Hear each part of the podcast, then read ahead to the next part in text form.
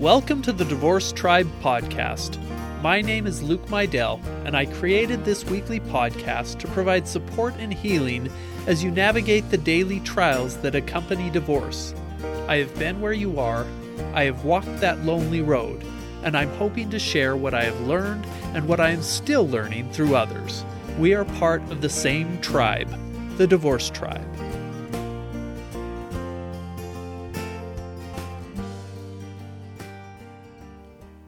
Welcome to episode 3. I'll choose no sleep for $1,000, Alex. If you didn't get it from the episode title, this week we will be discussing how the heck you get any sleep as you go through divorce. My goal this episode is to help you get your dang eyes closed, to give your mind a break, to find some semblance of rest and sleep.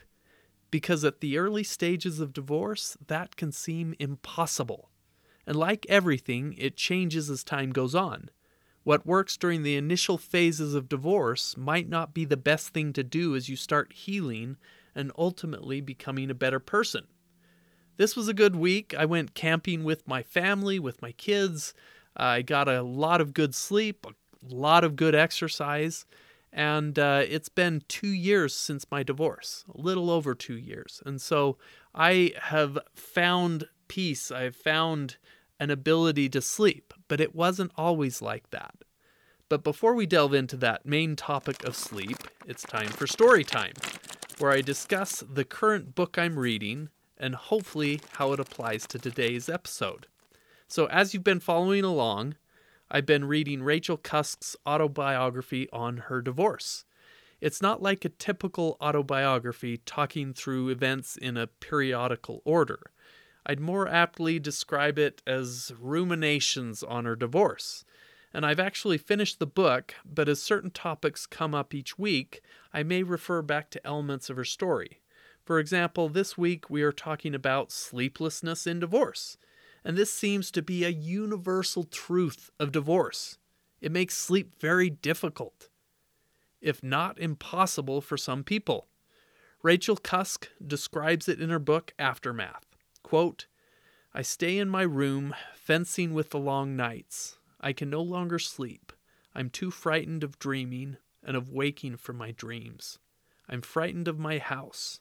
I'm frightened of my own bed. End quote. Now, this next part is important because it shows what a good friend can do, what someone from your divorce tribe can provide. Quote I meet my oldest friend Jay for a drink. The children are with their father.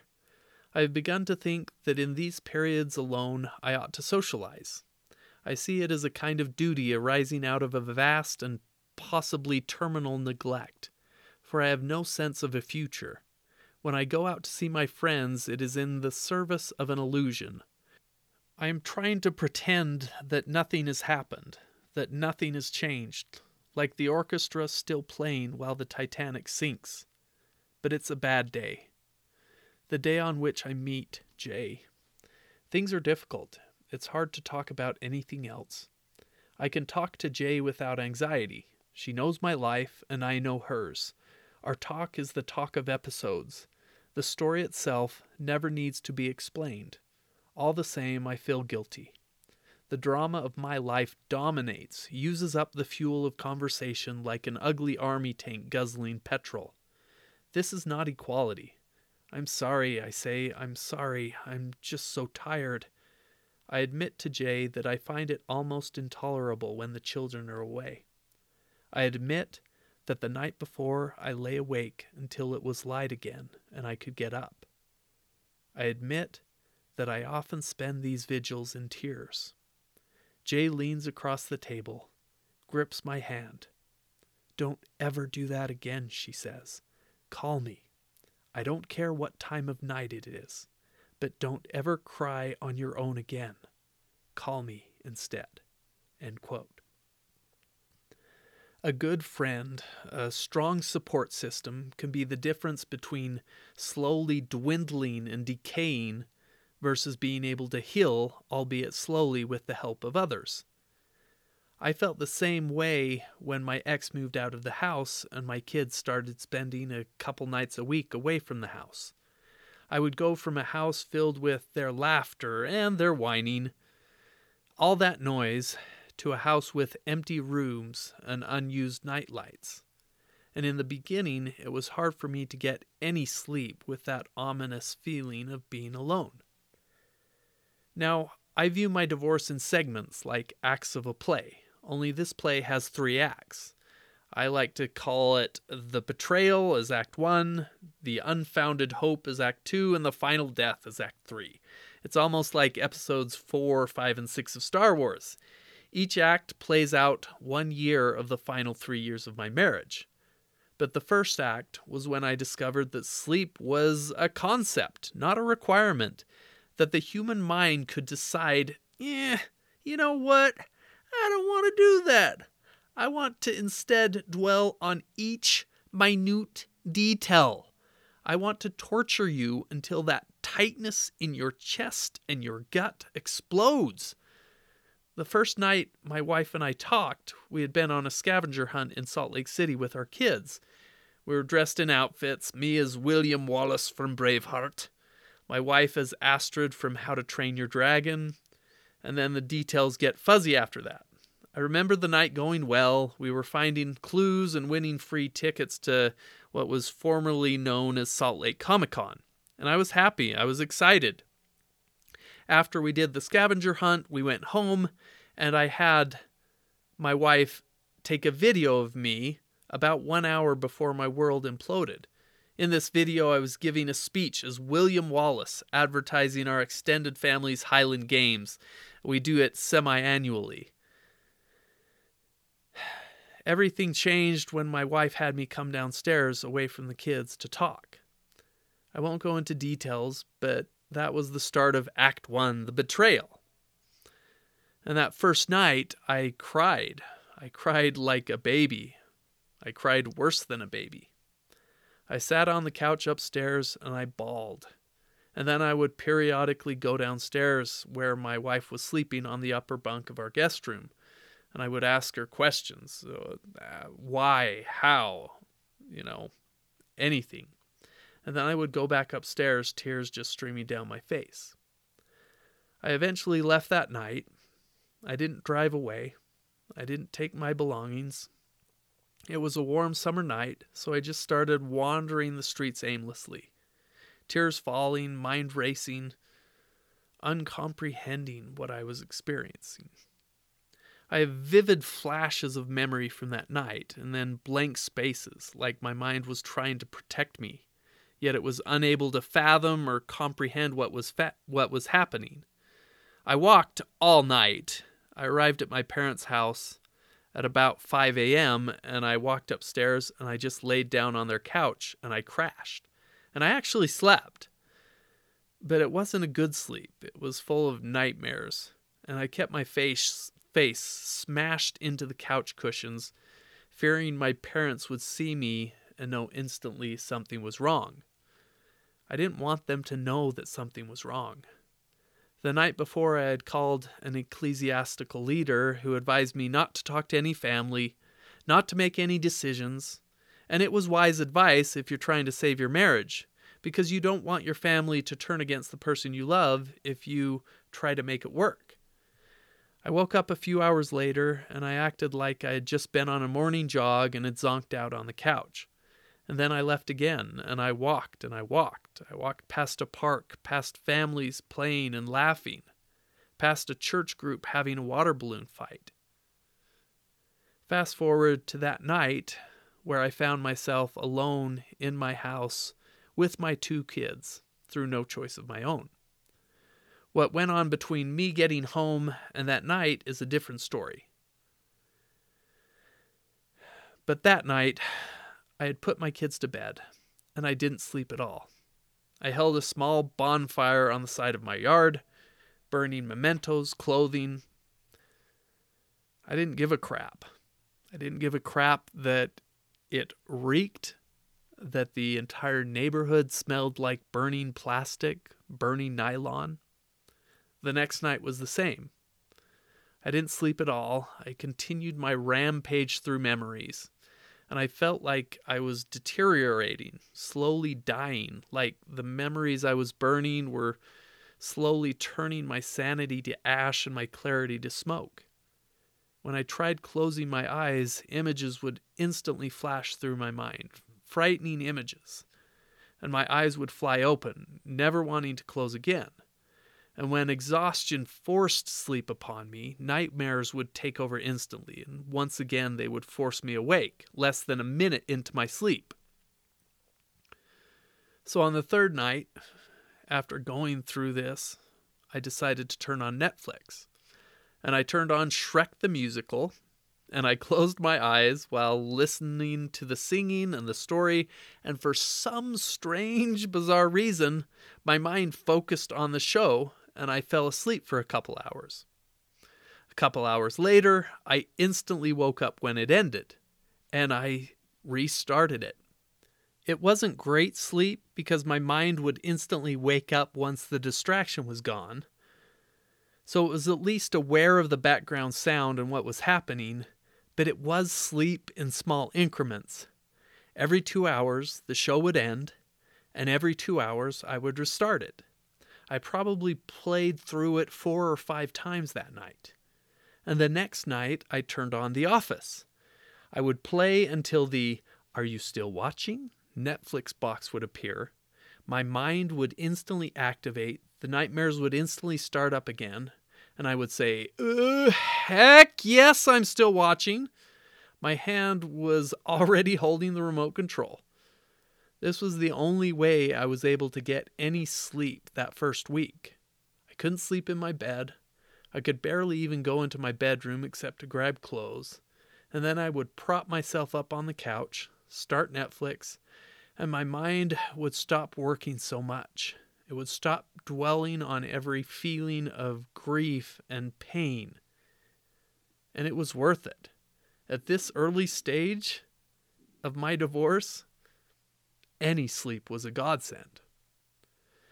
And that sleeplessness changes over time, just as the grief and pain changes over time. And each person needs to find the method that works for them. And that method won't always be the one that you should follow from then on. Some people get prescription sleep pills like Ambien, but you don't want to become dependent on those for sleep unless you actually have a sleep disorder where you need them. Others try ZzzQuil or melatonin. The only way I could sleep early on was by watching Netflix. Always something I had watched before and didn't have to focus on, and my mind would let me relax for a moment. At that point, it was more than sleep I was seeking. I was seeking sleep without nightmares. I was seeking, I guess, a mind numbing agent. Uh, that's what I would call it. ZzzQuil probably would have put me to sleep, and Ambien certainly would have put me to sleep, but they don't necessarily stop your mind from working. And so I kept the TV on to go to sleep. Now, eventually, the sleep does come. It comes easier, and the nightmares are less frequent. But it was still common for me to wake up in the middle of the night to use the restroom. And the second my mind was awake, it decided, you know what, I think you've had enough sleep for the night. At least until 30 minutes before I had to get up in the morning. Now, falling asleep to the TV isn't a great long term solution, and after some therapy and some healing, I realized that I needed to find other ways to sleep that were more healthy and more natural. I would still go to sleep with the TV on sometimes, but it was more by habit and because I had started watching TV in bed. I know, very bad move, very bad habit, um, but it was the only way I could get any sleep. Now, ZzzQuil actually started working for those nights when I wanted to just lie down and go to sleep for seven to eight hours. Melatonin, on the other hand, has never worked great. For me, it's like a sleep aid that gets me to sleep, but then it wakes me back up again at 3 a.m. So, we'll be talking about how to fall asleep, and how to stay asleep. Act 1 and 3 of my divorce, I had to use the TV to get any sleep. But during Act 2 of my divorce, I was able to get some sleep because during that period of time, I had some hope that my marriage would be saved. When Act 3 came along and destroyed that hope, I reverted back to watching TV at night to help me get sleep. But as I've gone through the divorce process and the healing process, I have found other things that have helped me as the nightmares lessened and I regained some control. Let's start with falling asleep and staying asleep. Number one is a no brainer. Don't drink coffee or caffeinated soda right before bed. Don't stuff yourself with chocolate or Swedish fish or whatever sugar or junk food you can scrounge up at the back of your cupboard until you get heartburn when you lie down. Give your body a fighting chance to get to sleep and stay asleep. If we stuff ourselves with sugar and caffeine, we're basically helping our body not to sleep, when all you want to do is get some sleep without the nightmares. I had a habit of drinking a Dr. Pepper or a Diet Coke before bed, and before I was getting a divorce, it didn't really impact my ability to get to sleep. But combined with everything that was going on in my mind, that extra caffeine boost made it impossible to get to sleep, even if I did have the TV on. So I had to give up that habit, at least until I was able to get to a place where I was healed enough and even then I only imbibe when I'm feeling in particular need of a tasty Dr. Pepper or a tasty Diet Coke. So put down the coffee, put down the soda, give your body a fighting chance to actually get to sleep. So, on to number two. Actually lay down, turn off your light, turn off the phone and the television, at least if you're not using my early approach to sleeplessness. Give your mind a break from screens and that blue light. The blue light from your screens actually suppresses your melatonin secretion and can impact your circadian rhythm. This was once again a discovery of Harvard researchers who found that out by exposing people to blue light and green light and then measuring their melatonin secretion and their circadian rhythms. And that makes complete sense. If you look at Alaskans, they have a harder time with this than most people in the United States because of their never ending daylight. I recently saw a video on Instagram of a group of people leaving a bar at midnight, and it looked like it was only 6 or 7 in the evening with the sun just below the horizon. That would mess up your mind so much. So turn off the phone, or only keep it on to play an audiobook or some music while you close your eyes. We tend to get in these ruts where we just swipe through social media or YouTube, not even thinking about the passing time, letting our minds go numb until two to three hours have passed and we're no closer to sleep than we were three hours before. So choose a time that is early to lay down and unwind. Maybe it's right after you put your kids to bed. I put my kids down at 8 o'clock and usually takes my daughter until at least 9:30 to unwind and finally fall asleep. Sometimes it helps to treat your children's bedtime as your own bedtime. So hop in bed early, pick up your phone, and turn it off, and pick up a book. Preferably not a John Grisham novel or an intense thriller. Pick up something that will slow you down, something that will allow your mind to slowly ease itself to sleep. If you're going to sleep at midnight or beyond each night, you're more likely to be sleep deprived, so lay down and close your eyes. Now, some of you may have difficulty even closing your eyes during the divorce process because of whatever is going on in your mind at the time. At least I did. So, if that's the case for you, Find something auditory that will keep your mind from focusing on other things. Our minds go weird places in a divorce, like imagining what your ex was doing with his new girlfriend or new boyfriend, or what they did that actually led to a divorce, or wondering how you're going to provide for your kids and make sure they stay healthy and happy through all of this. Some of the most helpful things that I found after my divorce that helped me to sleep were meditation and body scan recordings. I think I mentioned it last week, but I took a mindfulness based stress reduction class through Zoom. On the first night of the class, the instructor had us set our phones down so we could only hear what he was saying, and then he guided us through a 30 minute body scan. For those of you who don't know what that is, you lie down in your bed and then you follow along as the person or the recording guides you through a body scan meditation. You do this by focusing on your breath, the rise and fall of your chest. And then once you have focused on your breath, you start to focus on the sensations in, say, your big toe as your eyes are closed. As the body scan progresses, it guides you through a scan of each part of your body. These scans can last anywhere from a quick 5 to 10 minute body scan to a body scan that lasts almost an hour. And I'm sure they can last much longer, but that's the longest one I've done. As your mind focuses on the sensations and feelings in your toes, your feet, your ankles, your calves, and up and back down your body, it becomes much easier for your mind to relax and focus on something other than whatever is stressing you out at the moment.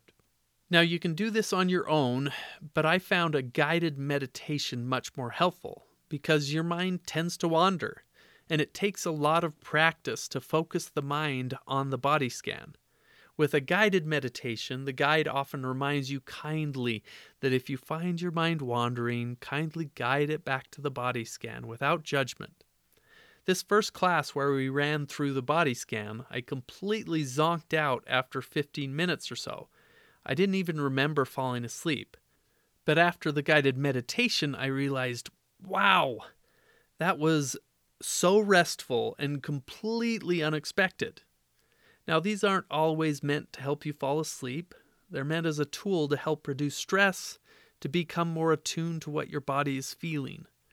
But for the first time since my divorce, I was able to turn on a 50 minute body scan each night and fall asleep. And what I found was that my sleep was more restful and less prone to more wakeful moments. And my mind was able to focus less on those nightmares and those memories and more on being at peace. Now, the body scan meditations were helpful to me a couple years after my divorce to change my mindset surrounding sleep. But in my same class was another gentleman that was going through a divorce at the same time as the class. And he also found these body scans and new meditations helpful in dealing with the early stages of divorce that he was in, the early acts of his divorce story. I was able to download some of these body scan meditations as part of the class, but you can also find them online on YouTube or just by Googling body scan meditations. Find the ones that are most helpful, and you can even watch instructional videos on how to perform a body scan. So, we've gone through methods to help you get to sleep. Now, once we're asleep, how do we stay asleep once we've figured out how to get to sleep? Well, I already talked about what I did. I just pu- pushed the continue watching button, and then I closed my eyes for another couple hours. But eventually, the TV becomes a crutch, a bad habit that I needed to get rid of. So I had to think of alternate ways to avoid waking up in the middle of the night. The first thing I had to do was stop drinking water 30 to 60 minutes before bedtime. If I didn't, I would wake up in the middle of the night to use the restroom, and I couldn't get back to sleep. I mean, with my small bladder, even that doesn't ensure success, but it did help stave off that need at least until the morning in most cases. For some, waking up in the middle of the night to use the restroom is a foregone conclusion. I dated a girl who needed sleep aids, but even with them, she was cursed with interstitial cystitis, which basically meant that in a typical night, she needed to get up three to four nights every night. For her, her only way to get any sleep was to take a prescribed Ambien. It didn't prevent the nightly wake ups, but it did help her get to sleep and help her get back to sleep when she did have to wake up in the middle of the night. Another thing you can do, and this might seem counterintuitive, is to get out of bed. If you're laying in bed with a racing mind that can think of nothing except how little sleep you're getting and how tired you're going to be in the morning, it may just increase your anxiety and your insomnia. If you're laying in bed for a half hour or more, get up, leave the bedroom, pick up a book in the living room, listen to some calming music or a podcast on the couch. One note on listening to podcasts don't listen to unsolved crime or murder mysteries or supernatural podcasts late at night. That for sure won't help you with your sleep. It didn't help with my sleep when I was married, and it certainly doesn't help now that I'm divorced. Same goes with Netflix series, Catching a Murderer, whatever they're called. Do something else rather than sit in bed and worry about not sleeping. One thing that has helped me also is using a white noise machine. I have one that just plays static, or I can change it to waves or nighttime cricket sounds, and this can help my mind settle, especially if it brings me to, as Happy Gilmore would call it, my happy place. One of my happy places is on the Oregon coast. My family took many road trips there over the years, and it's where we took our kids on the final vacation we had before our divorce.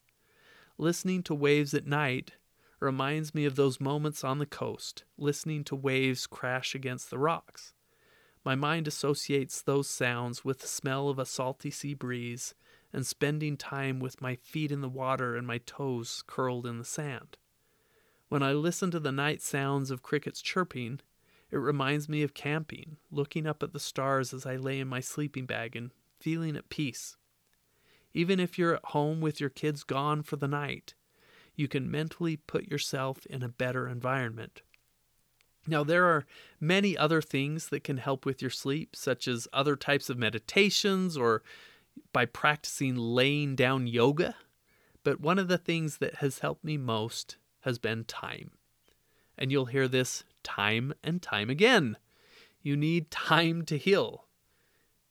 You need time for your mind to get over the pain and the grief and the worry of your divorce.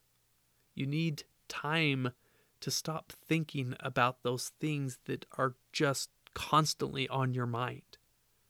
And while it may feel like that will never happen, it does get easier as time goes on. So, keep writing in your divorce journal, keep sharing your concerns with your divorce tribe, and realize that while you may feel like sleep is impossible now, it will come with time. As you write in your divorce journal, you can look back and say, Wow, a year ago I thought that I would never sleep again. And now I'm getting at least four hours of sleep at night. That's a great great benefit. so, to summarize once again, sometimes at the beginning of a divorce, the only thing that can help you to close your eyes and get any bit of sleep is to try sleeping while being watched over by a close friend or family member, like I did my first night on my parents' couch. But eventually, you'll have to find out ways to sleep on your own. Some of those ways may be less healthy than others. I admit, having the TV on all night long that wasn't healthy. But if I consider the alternative, it was a great idea. The alternative was no sleep at all. And I needed to sleep. I needed to be able to at least function at 50% capacity when I had to work and take care of my kids the next day. As time passes and you start healing, you can start using the more healthy tips I mentioned. Don't drink caffeinated drinks. Don't binge on sweets or junk food before bed. And get rid of screens in your bedroom. Try getting to bed early, and if you can't focus your mind, try using guided body scan meditations. Listen to podcasts or use a white noise machine. But most of all, give yourself time, because that's what will help most of all.